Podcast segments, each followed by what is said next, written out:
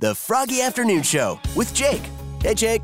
Here's your Froggy Afternoon Show recap for February 4th. In today's wacky but true, a Las Vegas man is facing a variety of charges, including attempted murder, DUI, and battery with a deadly weapon after he intentionally drove the wrong way on a highway and caused a series of crashes.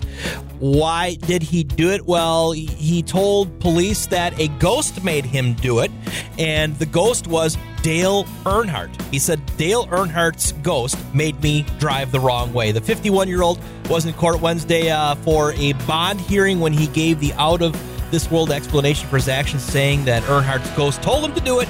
Uh, go down the wrong way on the freeway in order to get the mayor's attention and bring NASCAR racing back to Las Vegas Motor Speedway. That's my favorite part. They're making a left turn.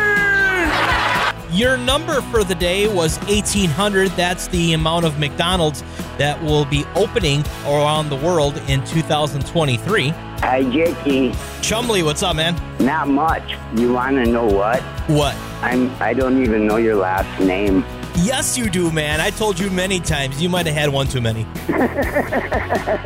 I'll tell you when we're off the air again, okay? You just got to remember it this time. Yeah, and if I have to fill out a police report, I'm like Jake from the radio. Come on, everybody knows Jake.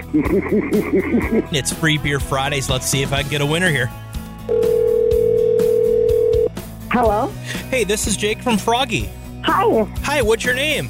Tara. So you texted in the keyword of beer I see here. I did. I have got a case of beer from Cashwise Liquor for free beer Fridays for you. That's awesome. Thank you so much. And there's your Froggy Afternoon Show recap for February 4th. Have a good weekend. Join me Monday, 2 p.m. to 7 p.m. right here on Froggy.